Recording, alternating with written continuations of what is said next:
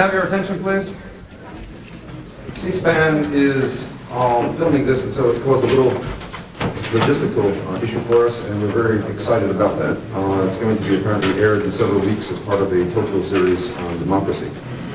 Uh, one of my students on the way in said, I can't believe that this room is filled. It's almost like filling the Roman Colosseum to do this at a 9 o'clock uh, time in a non-compulsory manner uh, at the university, and so I'd like to welcome all of you here, and thank you very, very much for coming to another facet of our 13th uh, International Symposium over these last many years, uh, this time on the future of, of democracy.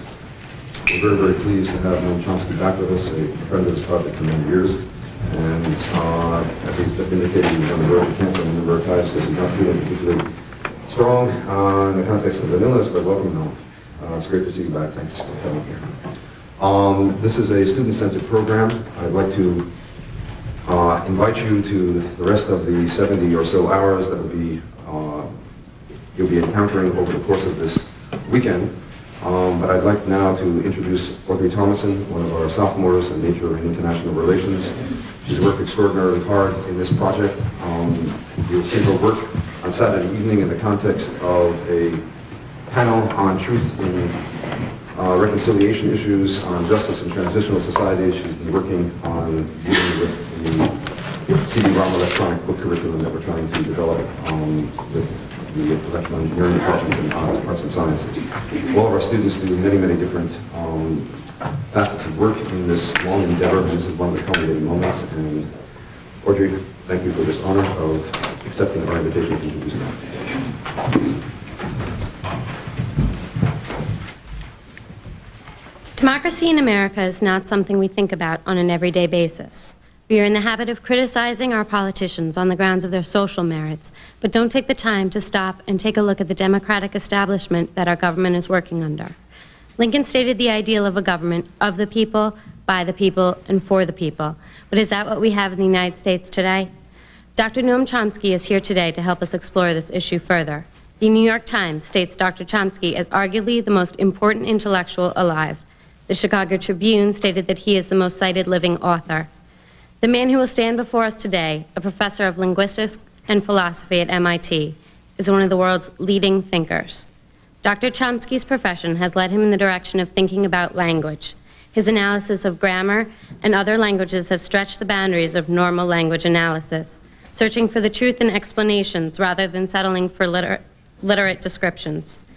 Dr. Chomsky has written and lectured widely on philosophy, intellectual history, contemporary issues, international affairs, and U.S. foreign policy. Some of his books include On Power and Ideology, Necessary Illusions, Deterring Democracy, and Rethinking Camelot, JFK, the Vietnam War, and U.S. Political Culture. It is now my great pleasure to welcome Dr. Noam Chomsky to Tufts University and EPIIC this morning.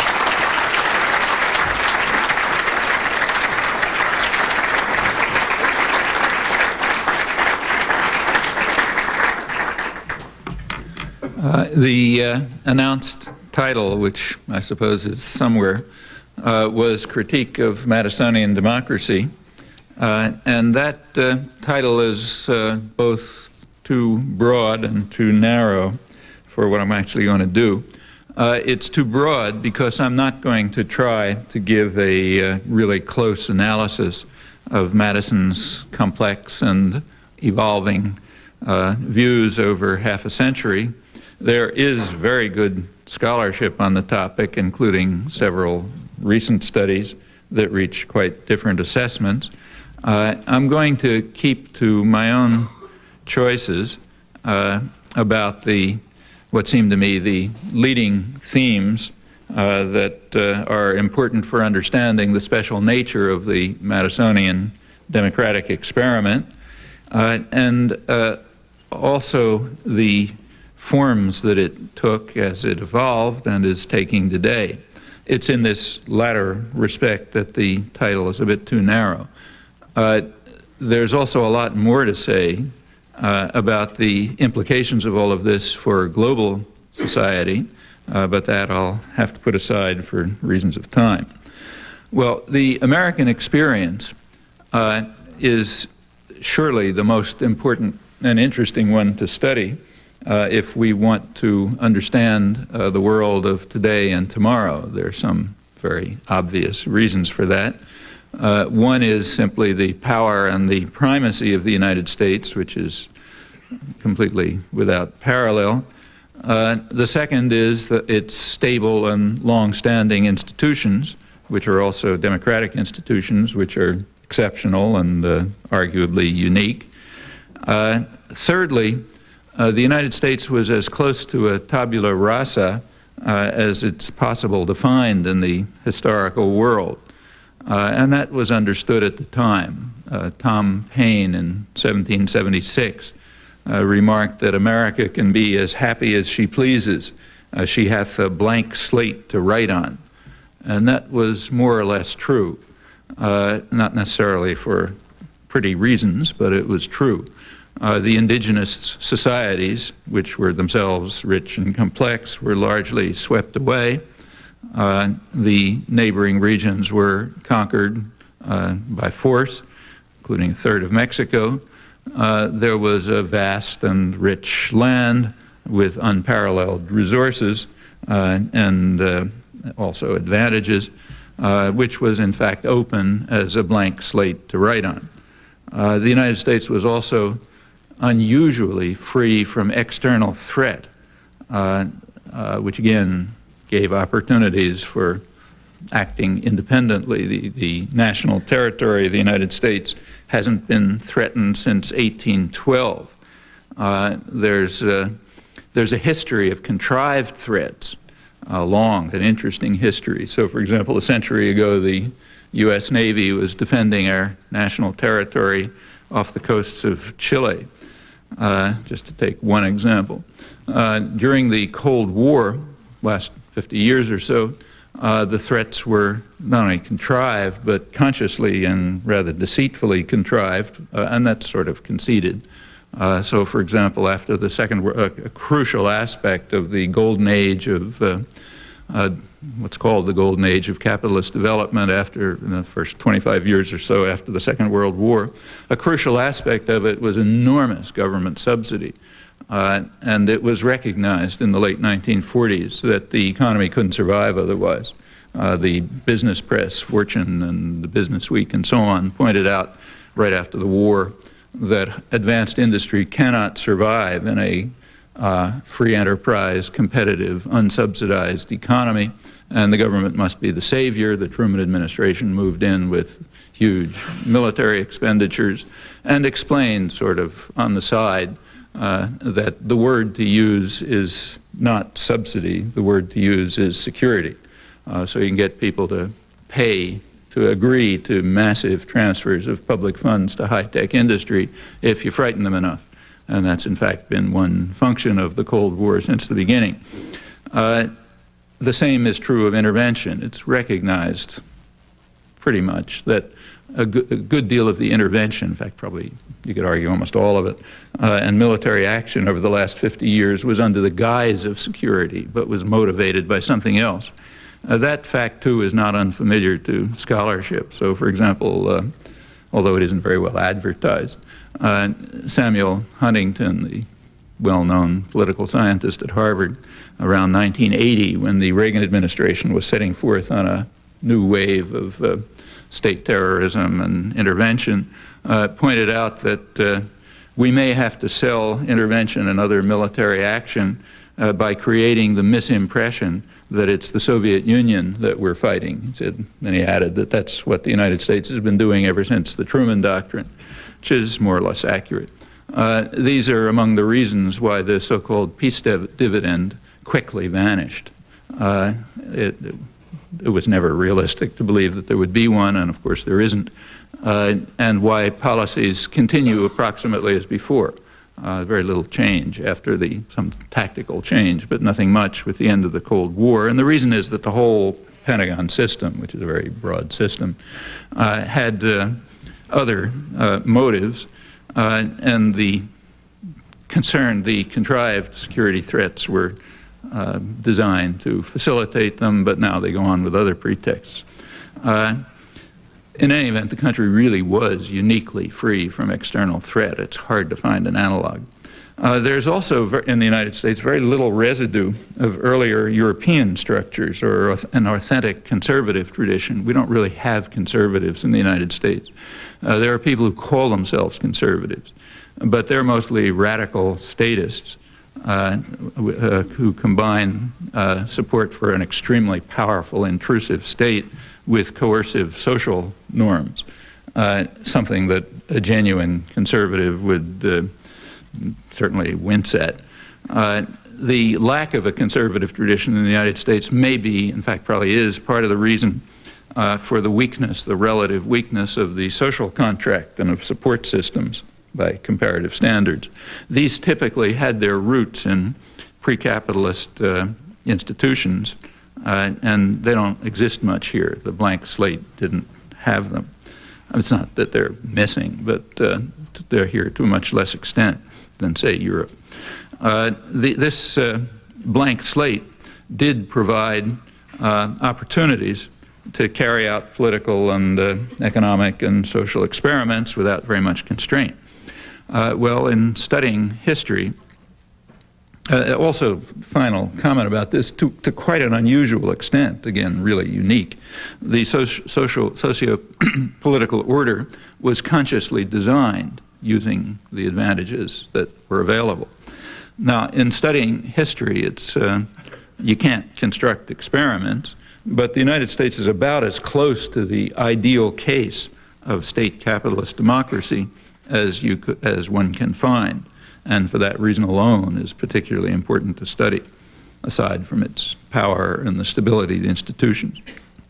Well, uh, furthermore, the main designer, James Madison, was an astute political thinker and also a very lucid one. Uh, his views largely prevailed. Uh, Madison eloquently upheld the call for the preservation of the sacred faith of sacred fire of liberty uh, that he wrote into uh, George Washington's inaugural address. But it's important to understand his quite clear and explicit ideas about the kind of liberty that had to be preserved. Uh, these ideas perhaps come out most clearly in the debates on the Constitutional Convention, 1787. Uh, Madison focused uh, on England, naturally. That's the model for a democratic society that they would look at at the time.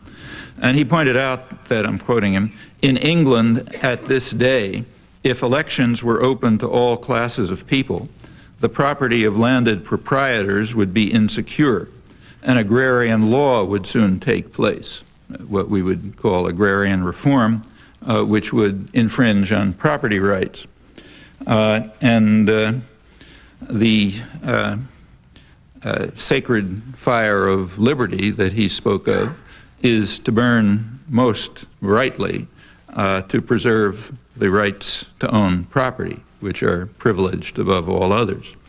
Uh, Madison went on in the debates to warn uh, that the uh, new government that they were framing, that they were constructing, has to be designed in such a way to ward off the injustice that would come from a functioning democracy, uh, as in the example mentioned. That is, it would have to, I'm quoting him again, it would have to secure the permanent interests of the country against innovation with a, a variety of devices to protect the minority of the opulent against the majority. Uh, the permanent interests of the country that have to be preserved against innovation are property rights, in particular the rights of the opulent minority who have to be protect, protected against the majority, meaning that democracy has to be a very limited uh, system. Uh, well, that remained the guiding principle from the framing of the Constitution up until today, uh, not only here, but also in the forms of democracy that the United States has been willing to tolerate uh, elsewhere. That's an important topic. I wish there were time to go into it, but I'll have to put it aside for lack of time. Uh, it's uh, easy to be misled by the public record, the public rhetoric uh, in which these ideas are generally framed. So, in the Federalist Papers, which people read, uh, which were, of course, written for a public, you know, kind of like a propaganda document. The Federalist Papers uh, do discuss the rights of minorities and the need to protect their rights, but the discussion is framed in rather abstract and general terms. However, Madison made it quite clear uh, that he had a particular minority in mind, namely the minority of the opulent who have to be protected against the majority. Uh, the uh, um, that fact, I should say, is recognized uh, pretty much across the range of Madison scholarship. So even among those scholars who most strongly defend the uh, interpretation of Madison as a committed Democrat, uh, you find the same recognition. The most important of those is Lance Banning. He's a fine scholar, published the most recent extensive Madison biography. Uh, and he argues against other Madison scholars that Madison differed most profoundly from other leading framers uh, by according the people's right to rule the same importance as the protection of the rights of property. Uh, as Banning puts it, throughout his life, Madison kept to his principle that in a just and free government, the rights both of property and of persons ought to be effectively guarded. Notice he's arguing against another stream of scholarship which holds that Madison concentrated on property rights, not uh, the rights of persons. And he takes the view that Madison insisted that both, both be preserved. Uh, that uh, uh, however, even Banning, who's at the extreme in this respect, agrees that, I'm quoting him, in Madison's determination to protect minorities against majority infringements of their rights, it is absolutely clear that he was most especially concerned for the properties, uh, for the propertied minorities among the people. Uh, that position, somewhat obscured in the Federalist Papers, uh, is unambiguous, uh, forceful, and explicit uh, particularly in the original constitutional debates, as in the passages I quoted, although it's sometimes masked by the public presentation. I should note, important to recognize that although there is a consensus in Madison scholarship about Madison's special concern for the propertied minorities, the way that the consensus is formulated very much understates the point. So have a look again at the defense of Madison as a true Democrat at the outer limits, Lance Banning. Madison kept to his principle that in a just and free government, the right both of property and of persons ought to be effectively guarded. And that's a standard formulation, but it's kind of misleading. You really have to think about what it means. So we have the rights of persons and we have the rights of property, and they have to be balanced. But what are the rights of property? So, for example, take, say, this pen, okay, it's my property. Uh, what rights does this pen have? Well, the answer is the pen doesn't have any rights. Uh, property has no rights. That's meaningless. Uh, maybe I have a right to property. So somebody could say, okay, I have a right to own the pen. Could argue that. Uh, uh, but the pen itself has no rights. So rights of property is an extremely misleading phrase. What it refers to and sort of masks is the rights of persons to own property. Uh, well, uh, furthermore, it's worth noting that that particular right is not like other rights. So, for example, my right to free speech doesn't infringe on your right to free speech. Okay, but my right to own the pen does infringe on your right to own the pen. If I own it, you don't. Okay. Uh, so here we have a special right, namely the right of persons to own property, which has to be balanced against all other rights and happens to be different from others, and it's the one right that excludes other people. Right? Uh, so the Madisonian principle, once we sort of take away the array of you know, misleading formulations, the Madisonian principle is uh, that government must guard the rights of persons generally but it must provide special additional uh, guarantees for the rights of one class of persons, namely property owners, uh, and their, that particular right of theirs, which infringes on the rights of others, has to be privileged among all other rights. Uh, that means the landed proprietors in England who might be threatened by agrarian reform in a democratic society, uh, and the opulent minority generally, uh, who have to be protected against the majority uh, in uh, the new society that they're developing. this all took on quite a different meaning a century later. I'll get to that. Madison foresaw that the threat of democracy was going to become more severe uh, over time because of the increase, quoting, because of the increase in the proportion of those who will labor under all the hardships of life and secretly sigh for a more equal distribution of its blessings. Uh, he warned that equality of suffrage, the equal laws of suffrage, might in time shift power into their hands. Uh, he said, this is still the Constitutional Conventions. He said, no agrarian attempts have yet been made in this country, but the symptoms of a leveling spirit have sufficiently appeared in certain quarters to give warning of the future danger. The future danger is a danger of democracy, notice. Uh, the basic task that Madison faced in framing a system which we wish to last for ages was to ensure that the actual rulers will be the opulent minority. Uh, they will, as he put it, secure the rights of property. Again, a misleading formulation. That means the privileged right to property, which stands above all other personal rights. So they will secure the rights of property against the dangers from an equality of universal of universal, universality of suffrage, which would vest complete power over property in hands without a share in it, which will certainly be true uh, as under his accurate prediction. Uh, that the proportion of those who labor under the hardships of life and secretly sigh for a more equal distribution of its benefits uh, will only grow. How do you do this? Uh, well, first of all, notice that this is one position that Madison never changed throughout his life. So in 1829, when he was reflecting uh, on uh, half a century of American democracy, he stressed again that those without property or, uh, or the hope of acquiring it cannot be expected to sympathize sufficiently with its rights to be the safe depository of power over them. Again, not rights of property, but rights to property. Uh, the solution that he came up with back in 1787 was to ensure that the upper house, which would have the Senate, which would have the main power, uh, would ought to come from and represent the wealth of the nation, the more capable set of men who will sympathize sufficiently with the rights of property and will protect the opulent minority against the majority.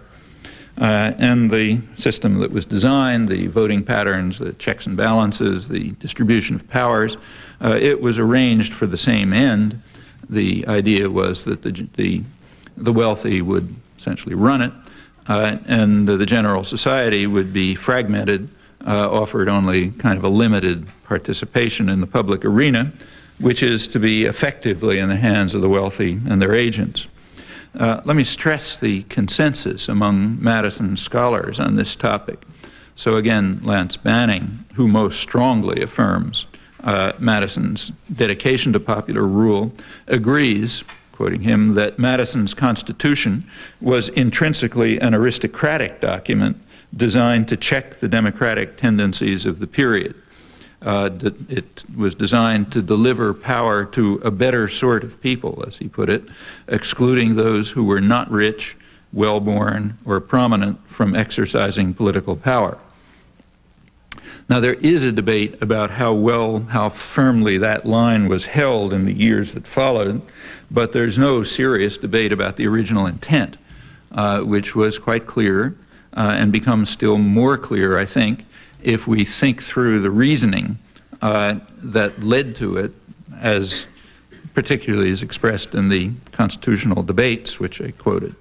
Uh, and whatever room for debate there might be uh, about the early years of the, uh, of the system, uh, by the time we reach the end of the 19th century uh, and on until today, I think there can be very little doubt that the democratic tendencies of the revolutionary period were very well contained, uh, and that power is uh, firmly in the hands of the wealth of the nation uh, who safeguard the principle that the minority of the opulent must be project, protected against the majority.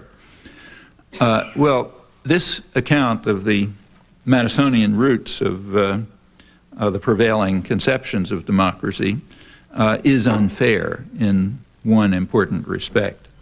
Uh, like Adam Smith and uh, other founders of classical liberalism, Madison was pre-capitalist and anti-capitalist in spirit.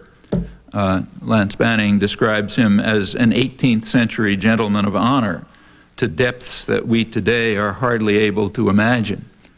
Uh, he had nothing but contempt for what Adam Smith called the vile maxim of the masters of mankind uh, all for ourselves and nothing for anyone else.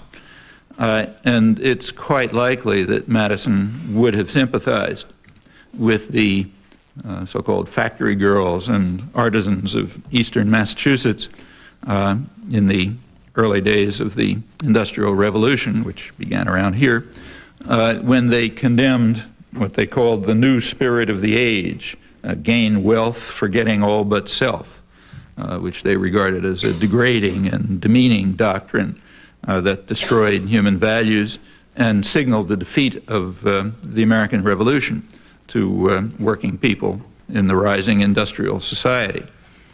Uh, by now, it's perhaps hard for us to remember how shocking was the radical capitalist ideology that started to come along around the 1820s. It was given its sharpest uh, doctrinal form in what was called the new science of uh, economics of David Ricardo and Malthus and Nassau Senior and others. Uh, the new science rejected the traditional view that people have a right to live. Uh, that was taken for granted in traditional societies, feudal societies, slave societies, and so on uh, it was assumed that people have some kind of a place, a right to be in that place. Uh, generally, a pretty rotten place, but at least some kind of a place. Uh, however, the new science challenged that.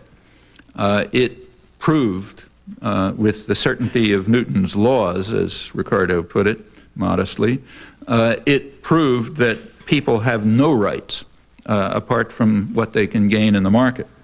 Uh, you only hurt the poor by trying to help them, so the new science proved. Uh, and if people can't survive in the labor market, since they have no other rights, they should go somewhere else, uh, which was not impossible in those days. Uh, recall that free movement of labor uh, is a fundamental uh, principle of free market doctrine. You don't have free, you don't have free movement of labor, you don't have free market. Uh, that's uh, one of the many principles that are overlooked uh, as the theory has been converted into a, a weapon, an ideological weapon uh, of oppression uh, in the service of the vile maxim and the opulent minority, relying very heavily on state power. for example, subsidies under the guise of security. I should add that even Ricardo, who was the leading exponent of the new science, uh, was unable to free himself completely from traditional human sentiments.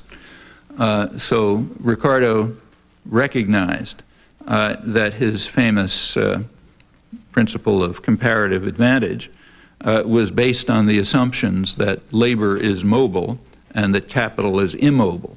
If you drop those assumptions, it doesn't work. That's incidentally the opposite of what prevails today. Labor is immobile and capital is mobile, uh, but we're still supposed to worship at the shrine, even though the assumptions on which the conclusion rests have been reversed. Uh, in Ricardo's day, the uh, assumptions were not all that unrealistic. Uh, there were vast open spaces which were being cleared of their inhabitants, uh, and that meant a place for impoverished people of Europe uh, and criminals Uh, there was much less need for prisons in those days because you could send them off to the United States and Australia. Uh, uh, and also for poor people. They could move once the land was cleared. Uh, but uh, what about capital? Well, capital was largely a matter of land, and land is immobile, so that part of the assumption is correct. Uh, but as for the rest, uh, Ricardo remained a captive of pre capitalist values.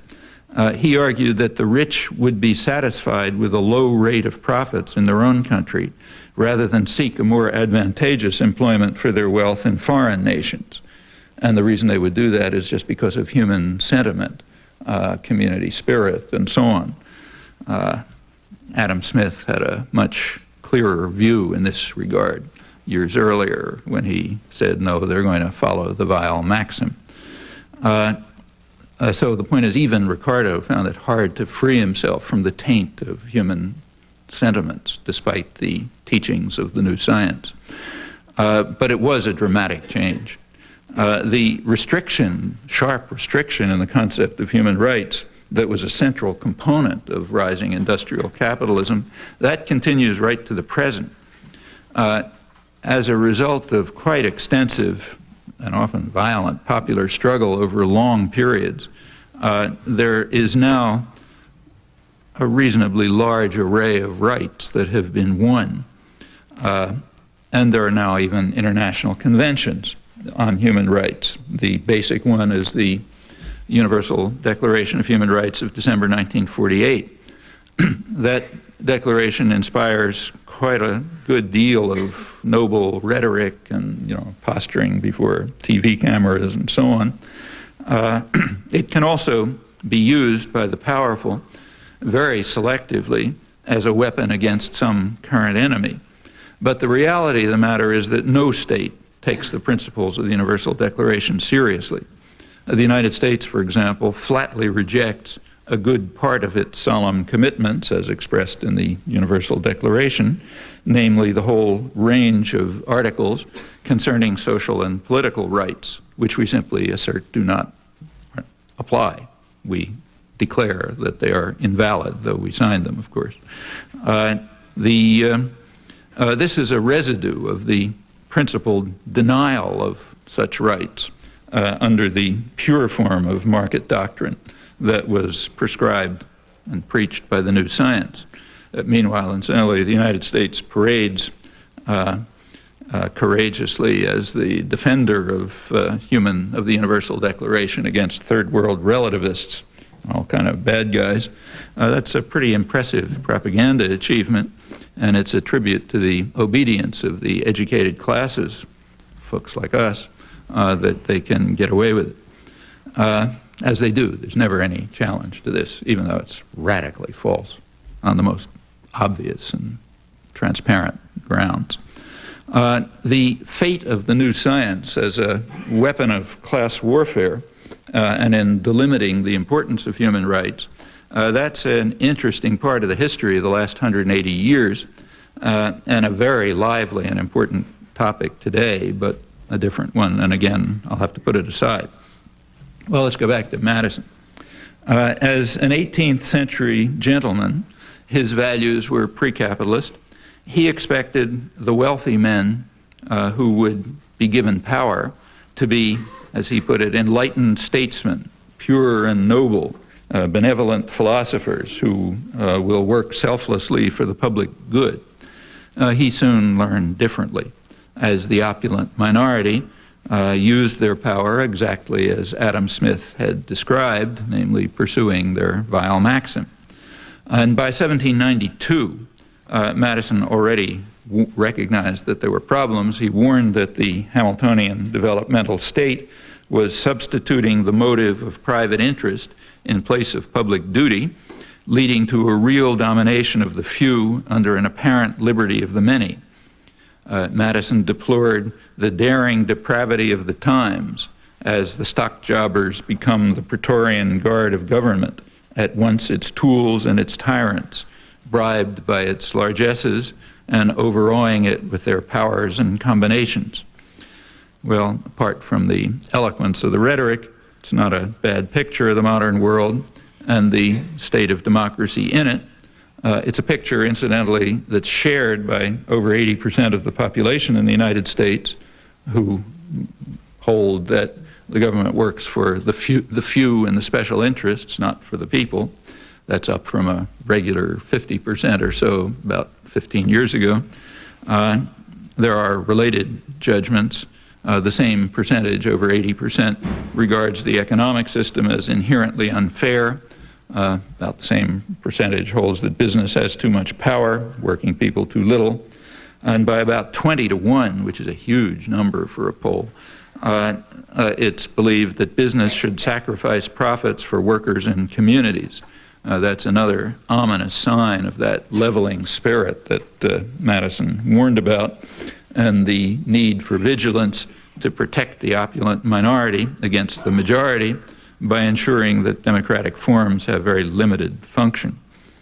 Well, with all of its flaws from the standpoint of democratic principle, Madisonian democracy did take a long step towards uh, popular democratic government. It was a new departure, but in fact in complex ways. Uh, at the doctrinal level, there were indeed regressive features. Uh, that's, of course, a value judgment, but I think it's sustainable. Uh, and it becomes clearer, I think, if we look back at the history of democratic theory, which goes way back before Madison. Uh, so let's get, go back to its origins. Uh, the sort of founding document of modern political theory, Aristotle's Politics which is careful and well argued uh, and very timely. Uh, it uh, focuses on central themes of everybody's agenda. Uh, Aristotle quite carefully discusses many different kinds of possible society. Uh, democracy, his preference. Uh, he dis discusses what a democracy should be. It should be a community of equals aiming at the best, possible, best life possible for all, at the common good. It should be a community of free men, uh, equal and participatory. Uh, notice, incidentally, free men, that's meant literally, uh, doesn't, not women, uh, not slaves, of course. So his concept of people is limited, but uh, before being too critical of Aristotle, we should remember that it's only in very recent years that these fundamental flaws in democratic theory have begun to be addressed in this century uh, and still only quite partially. Uh, well, to achieve these ends, uh, democracy, Aristotle went on to say, must be a welfare state. He didn't use the phrase, but that's what he's describing. Uh, a democracy, he said, must provide lasting pr pro uh, prosperity for all by distribution of public revenues by means that he goes on to describe. Uh, the goal is relative equality of outcome, of condition. Okay, uh, uh, the uh, notice that the contemporary doctrine, equality of opportunity, that's a much more recent innovation. Uh, it's related to the rise of uh, industrial capitalism with its narrowing of the concept of human rights uh, namely to those that can be obtained through the market. Though in the real world, I stress again that there's a rather large footnote, uh, the rich and the powerful demand and receive ample protection from market discipline. Uh, for this, they rely on a very powerful nanny state, which transfers public revenues to them uh, on a massive scale and protects them in other ways. it sometimes reaches the level of sheer farce uh, as in the United States recently, or England, uh, where uh, the Reaganites here uh, extolled the glories of the free market to the poor at home and abroad, while at the same time they were boasting proudly to the business community that they were breaking all post-war records uh, in protectionism and public subsidy for the rich, as indeed they were.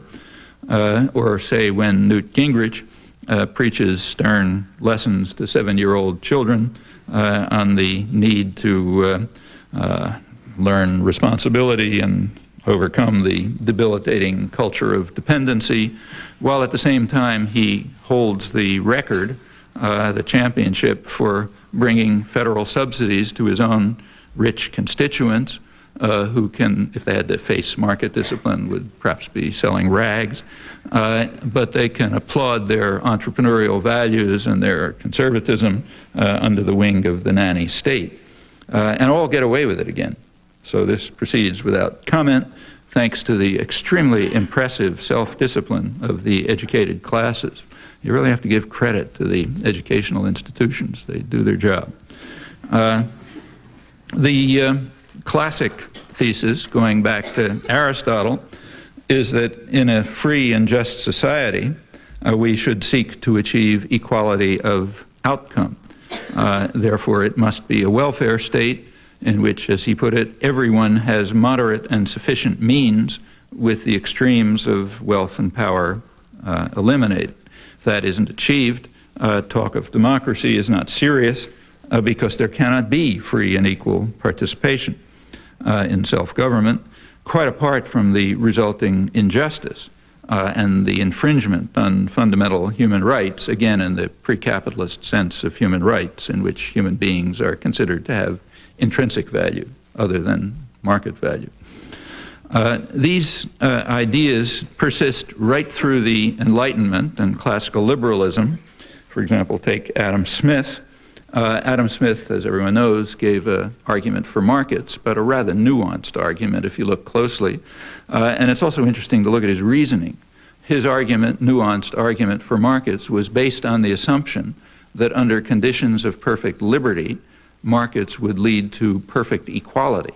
That is, they would lead to equality of outcome, which is an obvious desideratum for a free and just society. He didn't even bother to argue that point because it was taken for granted.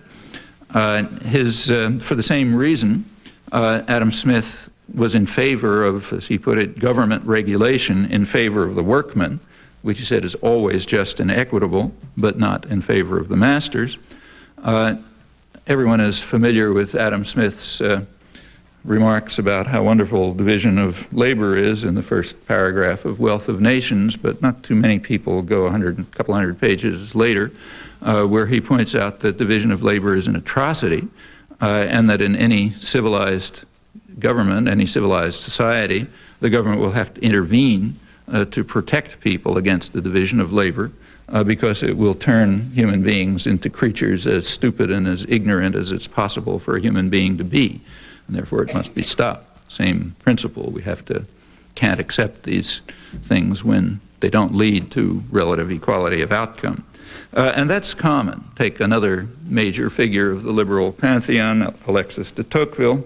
Uh, he also took it for granted that equality of outcome was the desideratum to be sought. Uh, he warned, in fact, of the danger. He was talking about democracy in America, remember, the 1830s.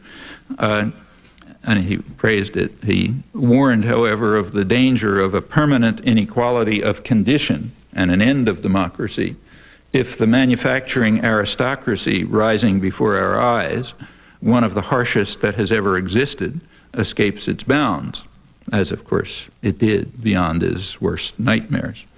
Uh, this, uh, uh, I should say that another, a, re a related and very important element in classical liberalism was opposition to wage labor, which goes much deeper.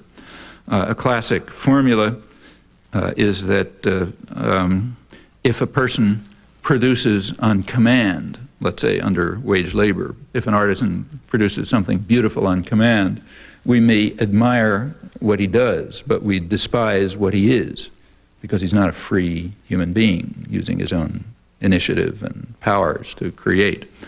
Uh, uh, de Tocqueville took the same view. He, as he put it, the art advances, but the artisan recedes.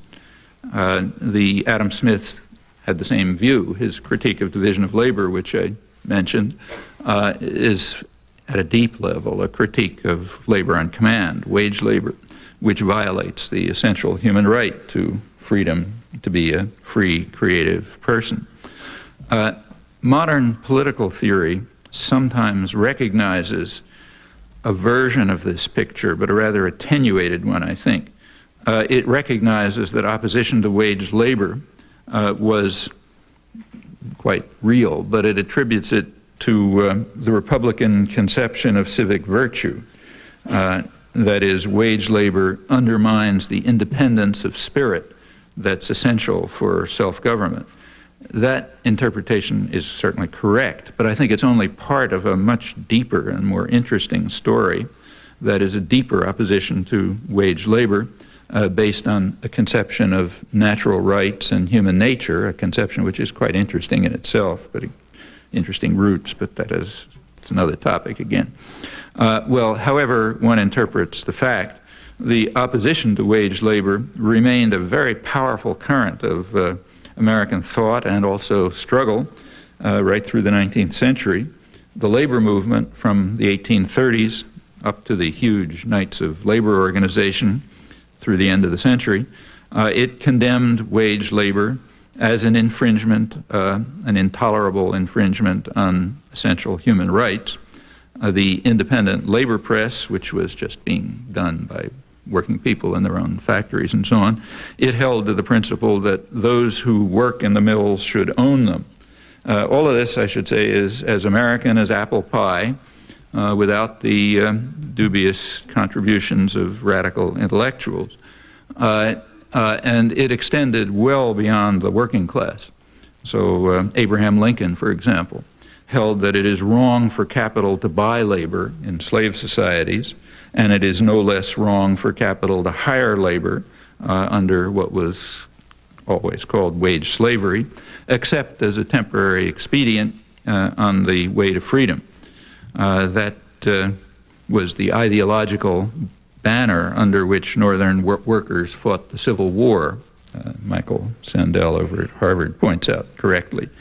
The Republican Party uh, proudly presented itself, quoted slogans, as not only the anti slavery party, but emphatically as the party of free labor. Free labor meaning free from wage slavery, from working on command. That's the Republican Party. Uh, the New York Times in 1869 condemned the advance of wage labor as the rise of a system of slavery as absolute, if not as degrading, as that which lately prevailed at the South. Uh, well, come quite a long way since those days. Uh, but uh, these ideas, which are truisms in my opinion, uh, remained alive well into this century. Uh, take, say, John Dewey. The leading American social philosopher, again, as American as apple pie. His roots are right here. Uh, his, the main focus of his work was on democracy, uh, and he held that talk of democracy is idle uh, when big business rules the life of the society, controlling production, commerce, communication, and the press. Uh, democracy, he said, presupposes, also presupposes a transition from a feudalistic to a democratic social order in which workers are masters of their own industrial fate, uh, not tools who, them, who have to rent themselves to private tyrannies. Uh, as long as the feudalistic social order remains in place, he held, uh, politics is nothing more than the shadow cast over society by big business uh, the tools and the tyrants of government, in Madison's phrase, and democracy is only a matter of form. Well, that's a powerful and central tradition uh, in Western intellectual history that goes from the origins of recorded thought about democracy and Aristotle, uh, democracy and freedom, right into the 20th century, including substantial currents of the Enlightenment and classical liberalism, and Madisonian democracy was a departure from it, uh, for reasons I've already mentioned, but actually it was a departure in an even deeper sense uh, than I've already indicated. So let's go back to Aristotle. Uh, remember that for him, a leveling spirit is essential to democracy. Uh, otherwise, it cannot be free and equal and participatory. But Aristotle also gave another reason this one's kind of hypothetical. He said, imagine that a kind of a logical reason. He said, suppose a democracy could exist uh, in which there really was free participation, suffrage, in other words. Uh, but there was the majority of the population were poor and wealth were concentrated. Well, under those circumstances, he said, the majority would use their voting power uh, to, for their own ends, uh, not for the common good of all. And a well run democracy should be run for the common good of all. Uh, notice that James Madison faced exactly the same problem, raised exactly the same problem in the Constitutional Convention in the remarks that I quoted about the threat of agrarian reform. He said, suppose there were a democracy in England, people could vote, then they would carry out an agrarian reform, they'd vote in their own interests, and they would threaten the rights of landed proprietors, what he misleadingly called the rights of property. Well, they both faced the same dilemma, Aristotle and Madison, exactly the same dilemma, but they gave different solutions. Uh, Aristotle's solution was to restrict poverty with a welfare state. Uh, then democracy would be possible. Madison, facing exactly the same dilemma, drew the opposite conclusion. Uh, we must restrict democracy so that the privilege of the opulent minority is protected. Now, these are crucially important facts about American democracy, uh, which in a free society would be taught in high schools, civics courses, in my opinion, and would be common knowledge. Uh, notice I'm not using any exotic sources. These are absolutely the standard major you know, intellectual roots of our society and thought. Uh, it's a crucially important departure from a classical tradition taken on pre-capitalist assumptions, however, as I mentioned. Well, all of these issues took on a very different form towards the end of the 19th century and since. Uh, recall the Madisonian principle, departure from traditional theories of democracy and rights, but still a principle. Namely, the rights of persons must be protected, but certain of these rights, namely the right to property, must be privileged above others. Now, for Madison, persons meant persons, but toward the end of the 19th century, the concept of person underwent a radical change in a highly undemocratic manner uh, with the growth of the industrial economy uh, and the concentration of power in new corporate entities. Uh, that brings us to the last century in which all of this takes a very different form.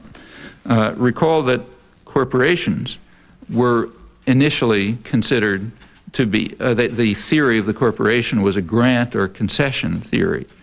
Uh, so, for example, if we want to get together and you know build a bridge across a river or something, we can become incorporated to carry out that task uh, we can, we are partners, it's a partnership.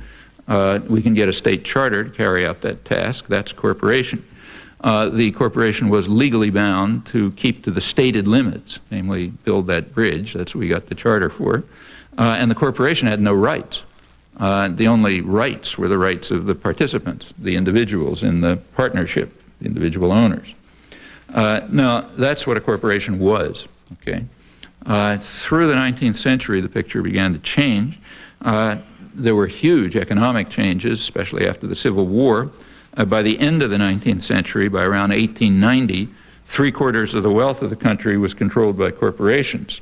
Uh, by now, the top few hundred uh, control most of the domestic economy and most of the international economy. Itself an enormous infringement on freedom and rights. Uh, as the economy changed, legal theory changed along with it, not by legislation, but in the hands of courts and lawyers and intellectuals. It began to recognize uh, uh, corporations had been artif called artificial entities, set up as partnerships with no rights for a stated purpose and chartered that way. But they came to be regarded as natural entities. Uh, as collectivist legal institutions, as the le leading legal historian of the process over at Harvard, Morton Horwitz describes it.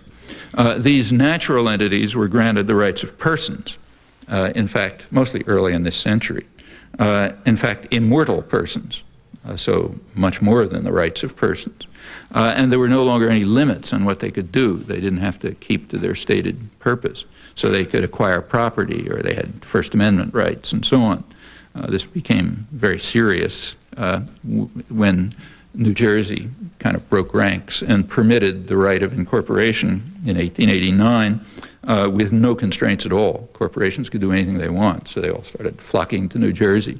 Uh, that's uh, why you have things like Standard Oil of New Jersey and so on. That forced other states to go along, you know, to destroy the traditional constraints as well. It's, it's one of the reasons, incidentally, why business is so much in favor of devolution these days, of reducing power from the federal government to the states. Then it's much easier to play one state against another and to make sure that uh, public revenues really go to the opulent minority, not to anyone else. So federal grants go from government to federal to state level, you can be pretty sure of that. Uh, the uh, the uh, New Jersey legislation is a typical example.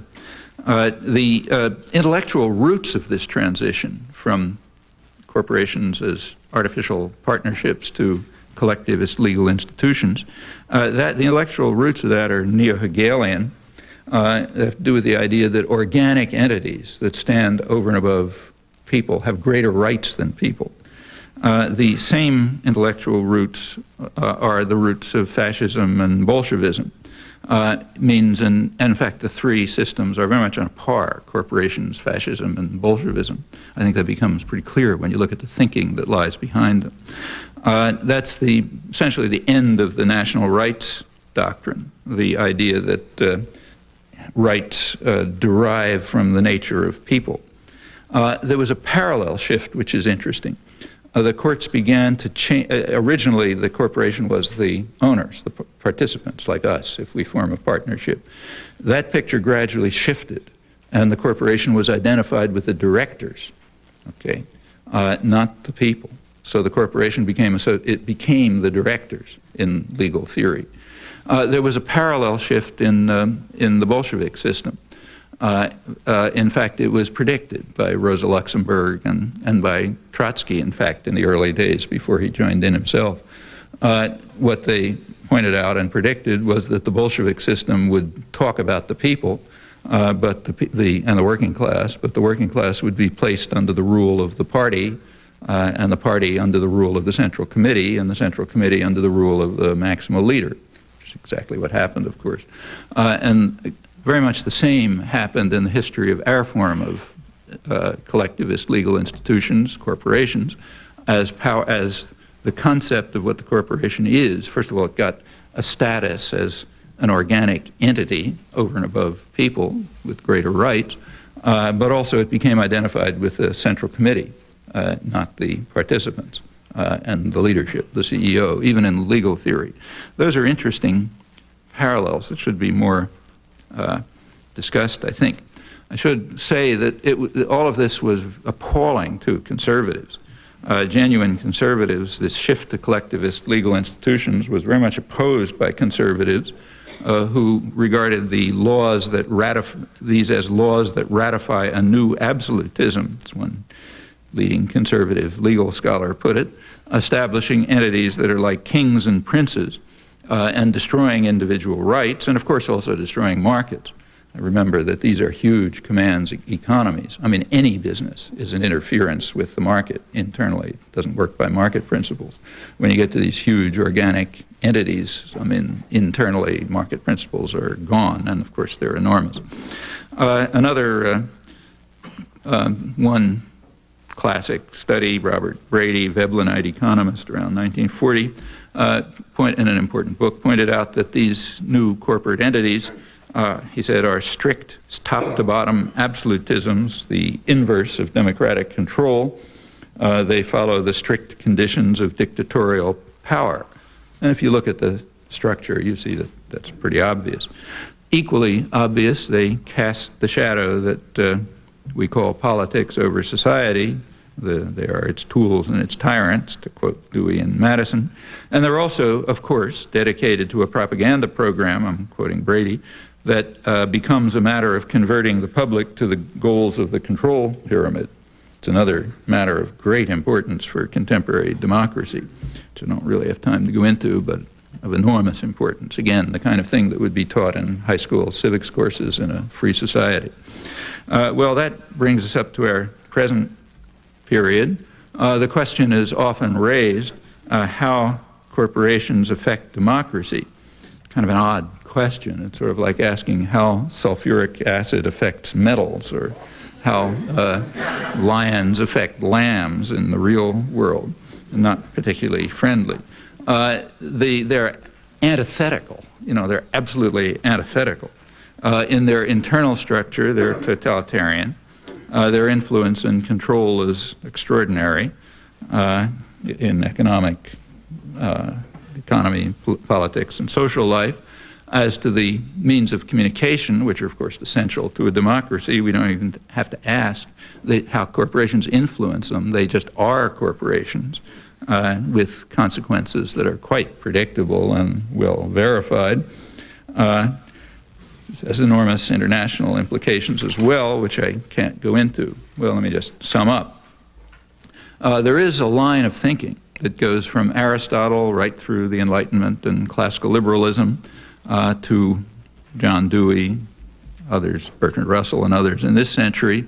Major theme of the indigenous American working class movements independently. Uh, and it seems to me to uh, identify very significant and uh, appropriate uh, uh, principles about democracy and freedom. In a sense, the business world agrees with this, except that the values are reversed. That is, they're opposed to democracy for perfectly obvious reasons, uh, although it's okay if the shadow is properly cast uh, and uh, power remains in the hands of the wealthy of the country. Uh, the business world is also opposed to markets, again for obvious reasons, uh, though selectively.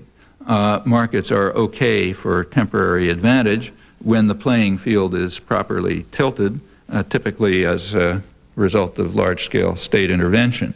That's a leading thesis of economic history from England right up till the newly growth areas of East Asia. Uh, the United States is a dramatic example illustrating that from its origins uh, as a highly protectionist country re relying heavily on state power for industrial development. Uh, and that goes right up to today, to the celebration of the World Trade Organization on telecommunications a couple of weeks ago. Uh, meanwhile, the uh, society resists, uh, and over time it has, uh, it has never accepted the principle of the new science that people have no rights. The uh, society resisted in various ways, uh, and over time, it's uh, expanded the reach of human rights, of democracy.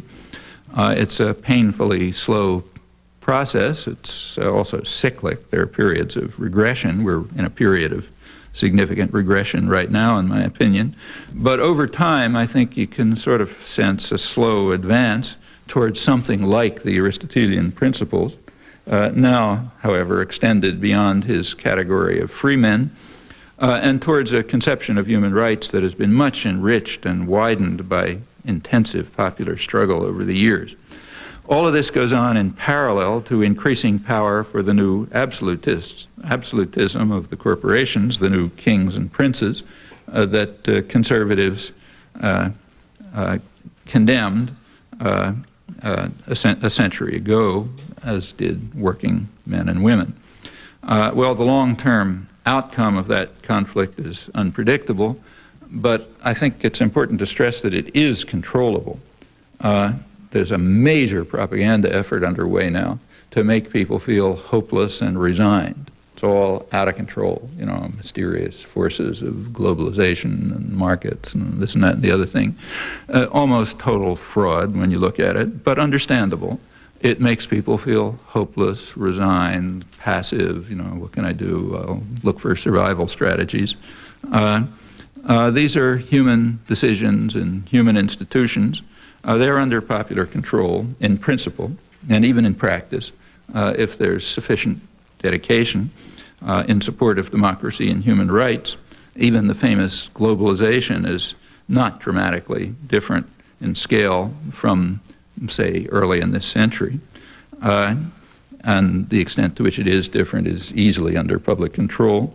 Uh, as for the institutions themselves, uh, like others, including the fascist and Bolshevik uh, forms of absolutism, uh, they have to demonstrate their legitimacy, as always in human life. Uh, if they can't demonstrate their legitimacy, they should be dismantled, as has often happened in the past. Uh, and dismantling them makes it, may make it possible at least, uh, to advance towards uh, fundamental principles of justice and freedom uh, that are quite deeply rooted in the traditions of thought and popular struggle for thousands of years. Thanks.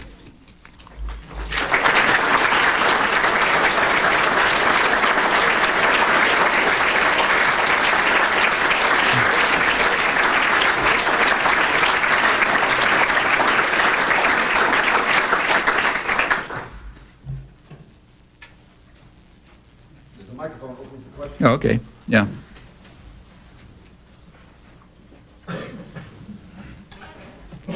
It must be early in the morning. Yeah. Dr. Chomsky, what would your recommendation be for corporations? Just should they be eliminated, or is there, is there a trend toward changing them, adapting them to the democratic ideals?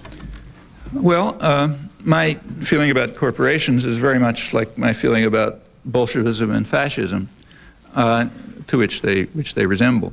Uh, in a short-term period, you want to reform them.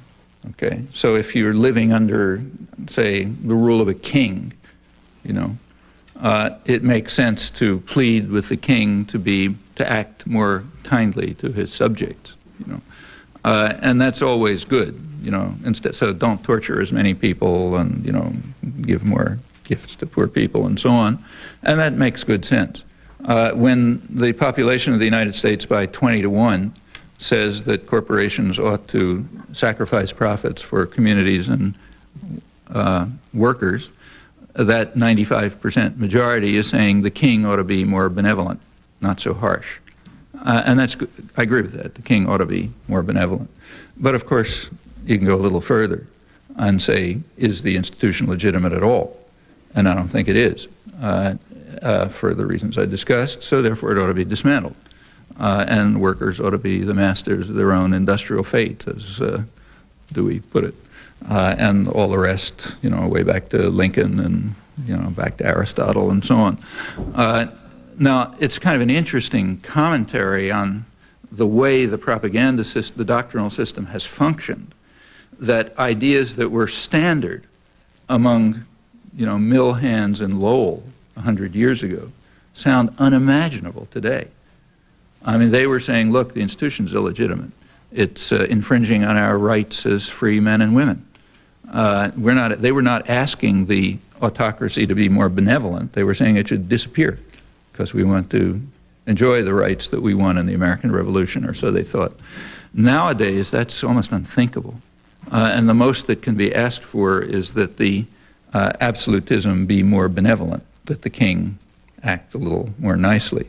Well, that's a tremendous victory of a propaganda system uh, in which educated sectors have played the leading role, after all. We should re remember that. We're talking about ourselves. Uh, and it has very, uh, it, uh, it's, it's been extremely hard. For 180 years now, there has been an effort to drive out of people's heads normal, ordinary human sentiments and to make them think just for themselves. You want things just for yourself you know, instill the new spirit of the age, gain wealth, forgetting all but self. You have no rights other what, what you can get on the market, with, of course, that big footnote that the rich and the powerful insist on massive protection from the nanny state uh, in extreme forms under, say, Reagan and Gingrich, but always. Uh, and it's been a very hard battle to get that across, but it's, you know, over time it has worked. So now people don't even think about being free. Uh, the most they think about uh, is uh, asking the ruler to be more benign. But to get back to your question, I don't think we should limit ourselves to that. Yeah, it's important to ask the ruler to be more benign. So, for example, I think we should urgently do something about the fact that we are facing a major social crisis as uh, the advocates of a powerful nanny state for the rich are kicking are, are continuing a massive war that they've been conducting for 15 years against children and families, and women particularly, and are winning it. Uh, they're going to be out in the streets hungry. You know.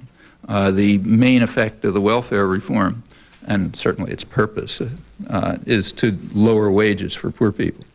I mean, it didn't take a genius to figure that out. Uh, obviously, if you force people, notice the assumptions that underlie that as well the assumption is that uh, women who are raising children have to be sent to the workforce. Uh, the impl- implication, it's no work to raise children. That just sort of, you know, comes free, like raising children, taking care of a home, that's not work. You know, anybody who's had a child knows that. Uh, what's work is uh, going to the office in downtown Boston and uh, speculating against currencies to lower growth rates. That's work. And you can sort of prove it because, after all, we live in a meritocratic society. So you measure the value of work by the amount you get paid. Uh, for raising a child, you get paid zero. For speculating against currencies to lower growth rates, you get paid huge amounts. So those guys must be doing real work. And now we've got to take these other people who aren't doing any work, just raising children and taking care of homes and so on. Uh, we have to make them work. But of course, they're going to have to work at government subsidized jobs at below minimum wages, which simply harms the lower sector of the workforce, naturally. Now, you know, there's a principle of law that you can uh, determine intent by predictable outcome. You know, if, if, if, you can, if the outcome's predictable, you can use that as evidence for intent, which means that obviously this was the intent of the law. Uh, the intent is to continue the major battle against families and children and women and the poor generally, and the same thing abroad, uh, but now also to harm even further the what's called unskilled labor. Sounds like a small part of the workforce, except that it's 70% of the workforce. Uh, and that's proceeding, and we should do something about that. So I think that should be immediately on the agenda, make the autocrats be less brutal and cruel. Uh, but I don't think they should have the right to rule either. I think we should be able to understand what mill hands in uh, Massachusetts or Abraham Lincoln or others understood. Um, if one assumes that nationalism represents a possible threat to democracy, isn't one possible antidote um, the multinational corporation, or is the, uh, is the cure worse than the illness? Well, first of all, I don't think that nationalism in itself is a threat to democracy. I mean, nationalism is, you know, can, has all kinds of facets. Uh, na nationalism can involve uh, uh, a, focus on the richness and authenticity of individual cultures, for example. I mean, natural, if nationalism is exclusive and oppressive, yeah, it can be a threat to freedom. Uh, if, on the other hand, nationalism means accentuating and enriching uh, your uh, traditional cultures, then quite, that's a very positive development. Uh, so nationalism in itself, I don't think you can say anything about. Depends how it's used. As to the cure, multinational corporations, yeah, that's. I mean, we could have an East India Company running running the world. I don't see what that cures. That's you know form of absolutism, kind of like Bolshevism and fascism. So it's not a cure for anything. You know, it's just an increase in the power of absolutist institutions. I mean, here I entirely agree with conservative, with the few conservatives who are around. There aren't probably aren't any anymore, but the ones who were around a century ago.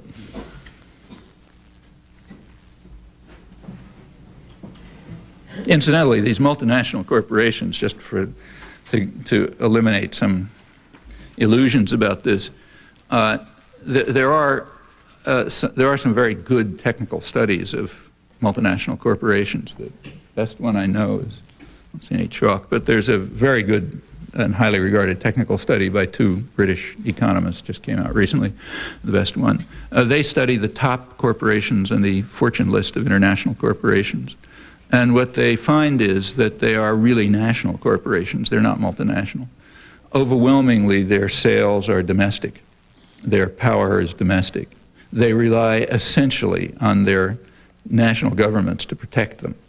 Uh, their own conclusion is that of the top 100 on the fortune list, every one uh, has benefited from industrial policies of its home government, and more than 20 have been able to survive as businesses because of takeover or uh, bailout by their own government. That's over 20 out of 100. That includes, for example, Lockheed, uh, Gingrich's favorite cash cow which was saved from destruction by a huge uh, government bailout. Uh, well, that's, uh, you know, that's the top multinational corporations. They're not really transnational. There are very few that are really transnational. They're domestically based. They rely on the powerful state and, their, and on local markets. They do internationalize. Uh, but uh, not to the extent that's believed. Furthermore, most of the interactions among them, about 75%, are in Europe, Japan, and the United States. That is, at 75% of the transactions. Well, those are three areas of the world where formal mechanisms do exist, parliamentary mechanisms, uh, to uh, control all of this without fear of military coups. Authors, sorry.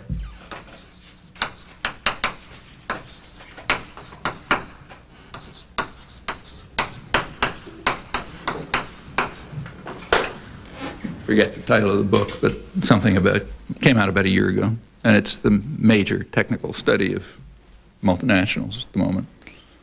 They're very skeptical about the whole idea of globalization, as are plenty of other people. Uh, if you look at gross figures of trade flow and investment and so on and so forth, uh, relative to the economy, it's not much different than it was in the early part of the century under the gold standard. There are some differences, but mostly in short-term financial speculation, that sort of thing. Do I understand correctly? I take it that your view is fairly optimistic in the, in the following regard that you don't regard the existence of these large organizations as an inevitable result of a sort of technological determinism or scientific determinism. I don't think it has anything to do with that. I mean, the, uh, uh, you know, this, I'm very, I think one should be extremely skeptical about that. Uh, for one thing, you should just initially, people always ought to be skeptical when some view is put forth uh, that makes you passive and resigned and happens to benefit the people who are putting forth the view. Okay? Um, that's already initial grounds for skepticism for a reasonable person. Uh, when you look at this, it could be true, but you know, you're kind of, you start reaching for your wallet at that point. Uh, the, uh, in this case, I think it's just not true. I mean, take, say, information technology, you know, the big new wave of the future. I mean, it can be used to dominate and control. It can be used to liberate, too. You know, the same information technology that can concentrate decision making uh, in, you know, offices in New York and Zurich and, uh, you know, London. Uh, that same uh, technology can be used to uh, provide information to working people in a factory in real time so they can make their own choices. I mean, the, bottom, the information doesn't care. Uh, this has been pretty well studied in some cases with very interesting results. There's a,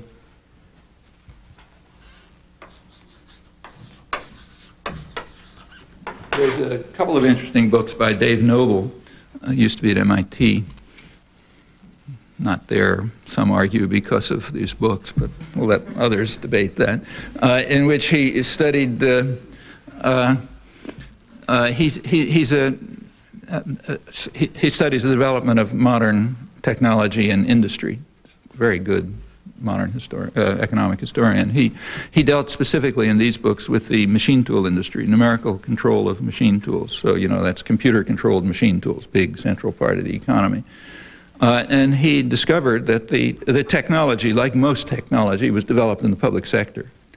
Uh, industry doesn't want to waste money on research and development that can be used by anybody. They want the public to pay for that. Okay, that's one of the ways in which the public pays the costs of advanced industry and transfers public resources to the rich.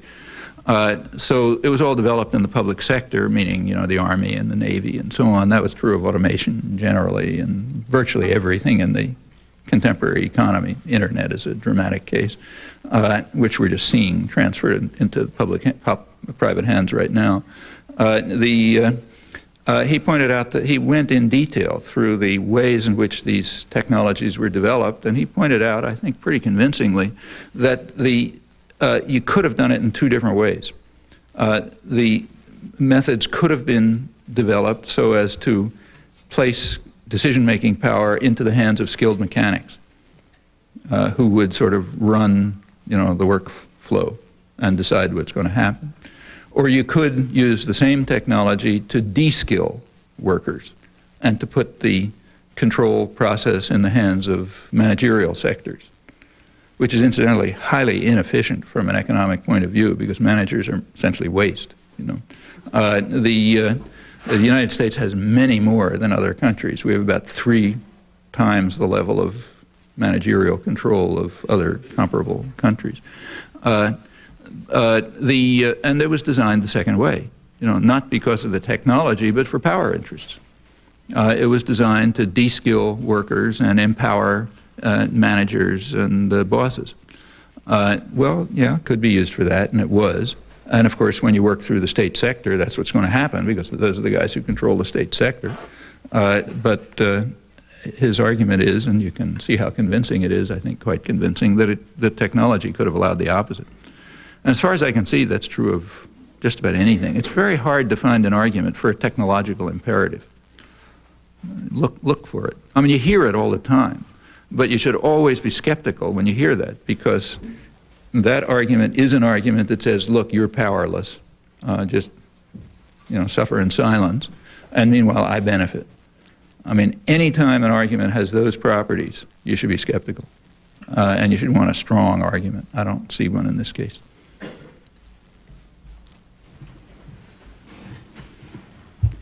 Could you please tell us um, what you see as the alternative and if there are any examples of a well-functioning alternative and how we would transition from our current system to that alternative? Yeah, there's alternatives, just as there were alternatives to feudalism and slavery and to Bolshevism and fascism, uh, namely dismantle the repressive institutions and place power in popular hands. Uh, it's always, it's never an all or none business, you know, so there's elements of it all over the place. Uh, for example, unions, let's say, were uh, uh a big attack on the uh, privileged character of uh, private power, of the opulent minority. the, the sort of social contract that developed from around the mid 19th century uh, was the result of a, a, social reaction to the new science and its doctrines. I mean, what basically happened is the, if you look at the history, the uh, uh, by around 18, the 1830s, it looked like the masters had won the day, you know, end of history and all that sort of thing. Uh, the, in England, that is, they had legislated, you know, the rules of the new science. People have no rights, uh, can't live on the market, go somewhere else, etc. Uh, the only problem was that it turned out that the British Army was spending all of its time putting down riots uh, because people got the weird idea that if we don't have a right to live, then you don't have a right to rule, you know. Uh, and then it got worse because they started labor organizing and the Chartist movement came along and so on. Well, you know, fortunately, the science uh, is rather flexible uh, since it largely is an instrument of ideological warfare, and it just changed. So the same people who were giving the old story, like Nassau Senior, now said, yeah, turns out, according to the new science, uh, that uh, people do have other rights. Um, by the time you get to, say, John Stuart Mill, you have sort of, you know, kind of a social democratic picture of political economy. And that leads the way to the social contract and the welfare state. Okay, that was uh, an improvement. Took a long time to reach the United States. And the United States didn't really come until 1930s and it was always weak. Uh, it, how weak it is, you can see by looking at the newspapers right now. For example, in South Korea, uh, workers are struggling rather bitterly right now to protect themselves from uh, laws that have always been in force in the United States. In the United States, the laws have always permitted uh, corporations to fire workers and replace them not just with scabs, which is bad enough, but with permanent replacement workers, meaning kick them out if they try to organize. I mean, that, the United States has been censured for that by the International Labor Organization. I think it's the only industrial country to have been censured. But here it's kind of taken for granted. In South Korea, you know, they don't accept it, and that's what the big struggles are going on, with industries trying to impose it, and the government and the working people are rejecting it. Uh, so, you know, we don't, the idea that we have to go teach people how to be free you know, funny idea. Uh, but uh, uh, all of these are steps, have been steps forward. There are a lot of rights that were not recognized before. Uh, voting rights, for example, franchise, uh, economic rights, social rights. They're always under attack. Uh, right now, they happen to be under sharp attack. and there have been more serious attacks against the whole conception of absolutist rule. So they're all over the place, but maybe the biggest one is uh, in Spain, the big Mondragon uh, enterprises, which is one of the most uh, successful economic enterprises in Spain, you know, industry, banks, uh, communities, and so on. It's essentially worker-owned. Uh, this came out of a kind of a left Catholic tradition. Uh, and it, it's, you know, it's not utopia, like it has managers and so on, but it's worker-owned and been very successful. One of the more successful parts of the Spanish and European economies, in fact. Uh, and there's other things all over the place that you can look at. Uh, but uh, these are just constant battles. You know? I mean, there's a constant effort to uh, construct, you know, to intensify the system of absolutist control and state power supporting the rich. Reagan and Gingrich are extremes. Uh, and there's always popular struggle against it. Uh, as uh, to the uh, asking, is there a viable alternative to absolutist rule, that doesn't really mean much. It's like asking in the 18th century, is there a viable alternative to kings and princes? Well, you know, you couldn't point to one. You couldn't point to a parliamentary democracy in the 18th century. Did that mean you couldn't have parliamentary democracy? No, didn't mean that. It meant you could have it, but you have to create it.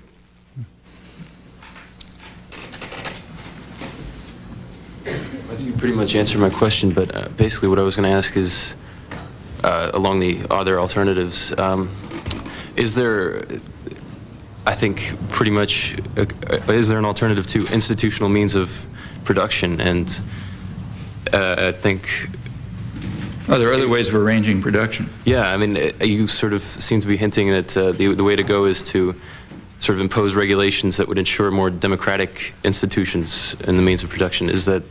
Well, I think it's not so much imposed regulations that would ensure it. I, I, I think um, absolutist institutions should not be given legal status. I don't think we should give legal status to organic entities that stand over and above the rights of individuals, whether they're called fascism or Bolshevism or corporations or whatever. Uh, so uh, I, I, do think that human rights come from, you know, are, are sort of rooted in human nature, really and that these uh, collectivist institutions are not persons, They shouldn't have rights. Uh, how should uh, production be organized? Well, you know, I don't think that's a trivial question to answer. You have to sort of experiment. But the principles ought to be, I think, uh, pretty much the ones that were expressed by mill hands in Lowell a century ago. Uh, those who work in the mills ought to own them. And they ought to carry out uh, democratic decision making about how they work in conjunction with communities who play a role as consumers and families and participants and so on. There are a lot of modalities in which that could be worked out, but I don't, I mean, there are people who in fact have sketched out detailed proposals. Personally, I'm a little skeptical. I don't think anyone's smart enough to design a society, at least. I don't know how. But I think you have to sort of try, you know, try various things, see how they work, uh, and so on.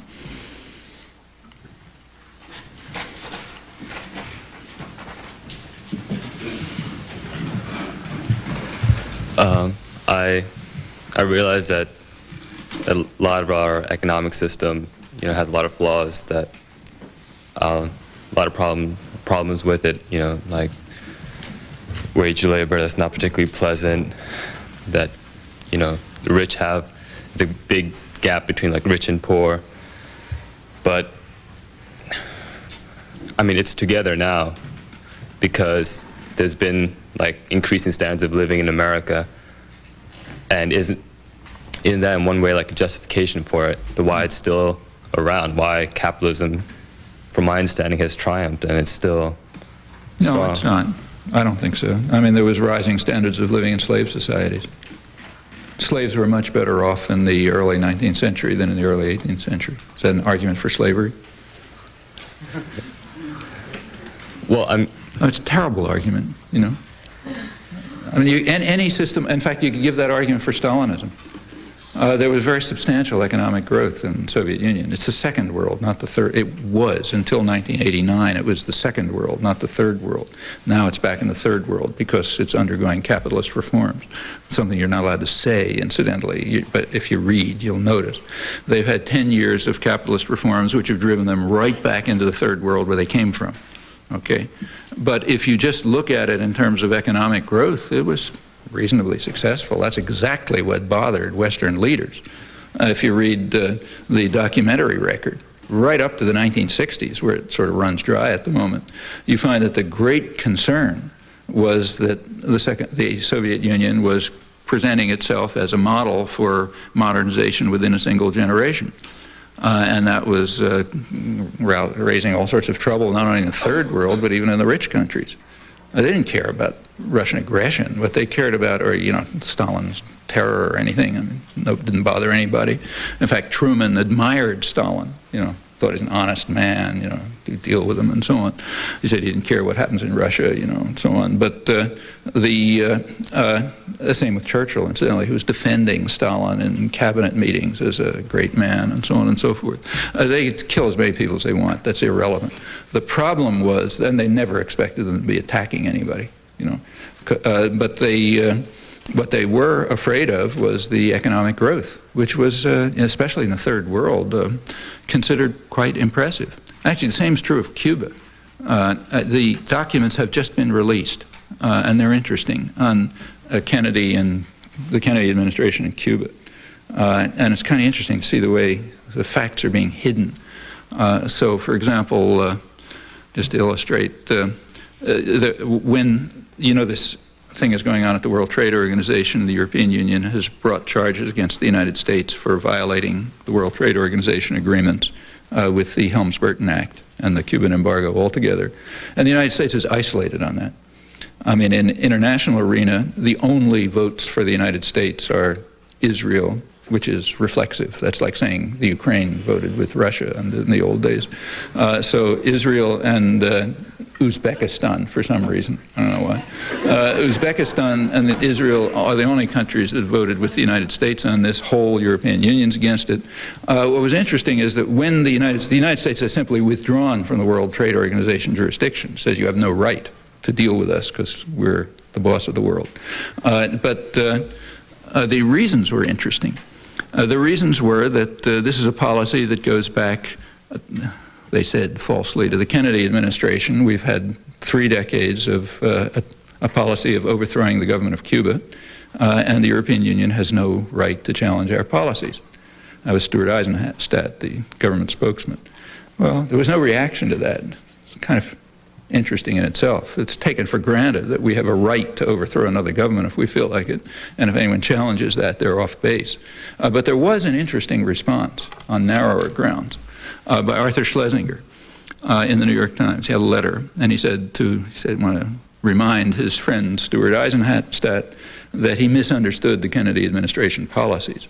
Uh, the policies, he said, were based on, I'm quoting, Castro's troublemaking in the hemisphere and the Soviet connection but now that's past, so it's an anachronism. Well, as Schlesinger was, here comes the discipline of the educated classes, for example, the people in Fletcher School and so on, who certainly know what I'm going to tell you right now. Uh, the uh, documents that came out not long ago from the early 60s uh, bear directly on this question. Arthur Schlesinger uh, was the head of the uh, Latin American mission of the Kennedy, of the incoming Kennedy administration, which was laying out, you know, talking about the problems and the plans for Cuba. And uh, there he explains what troublemaking in the hemisphere means and what the Soviet connection means. He said, uh, the problem with Castro, he said, is the, I'm quoting, the spread of the Castro idea of taking matters into your own hands okay, which he said has great appeal to people in Latin America, most of whom live in terrific poverty and oppression and are trying to find a more decent life. And with the model of uh, Cuba in front of them, they're likely to do all sorts of things. So that's Castro's troublemaking in the hemisphere. Uh, what's the Soviet connection? Well, the Soviet connection, he said, is that in the background, the Soviet Union is presenting itself as a model for modernization in a single generation. Okay, that's the Soviet connection. Uh, well, yeah, so therefore we have to overthrow the government because of that kind of troublemaking and that kind of connection. And in fact, that extends much more broadly, you know.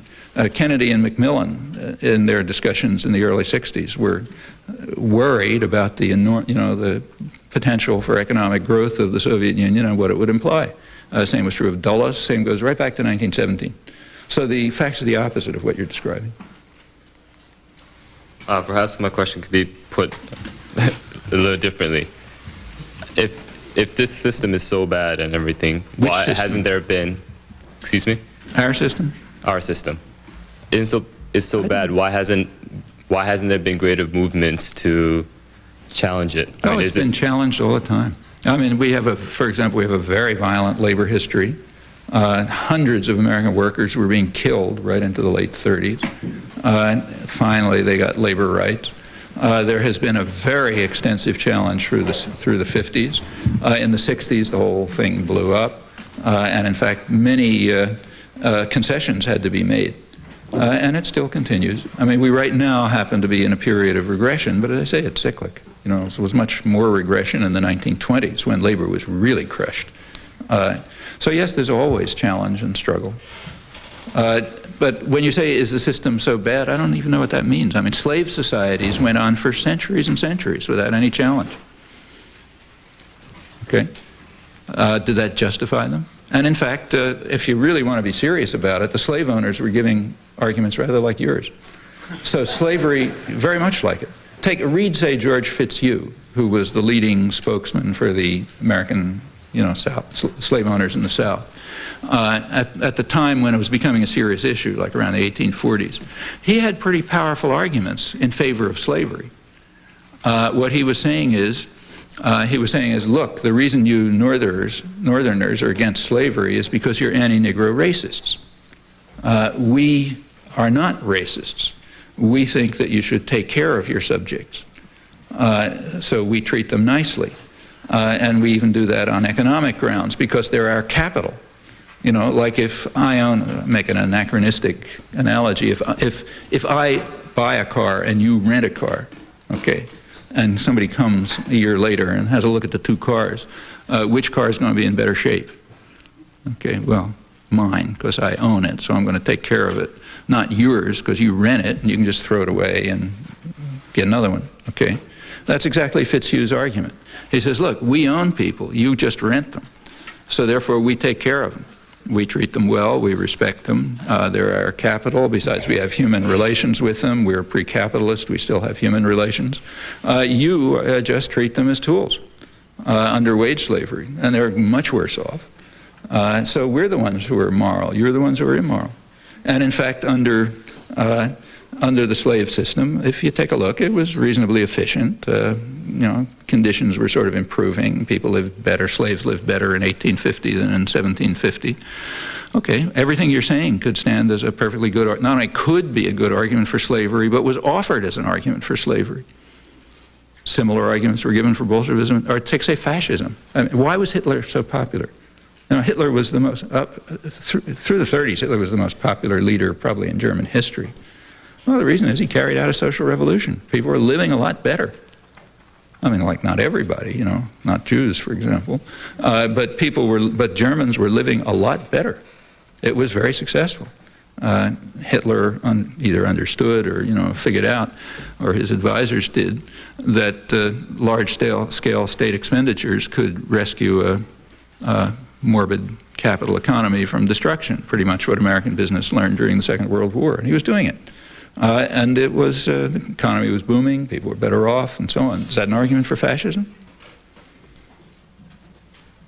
No. Sorry, but I think that's all the time we have. I'd like to thank Dr. Chomsky for a great speech and a good exchange that followed. Um, on behalf of EPIIC, I'd like to thank all of you for participating. At 11, um, right now, in about 10 minutes, the report of the Pilot Citizens Panel on Telecommunications is being held in Coolidge um, Hall in Ballou. So uh, you guys should rush over to that.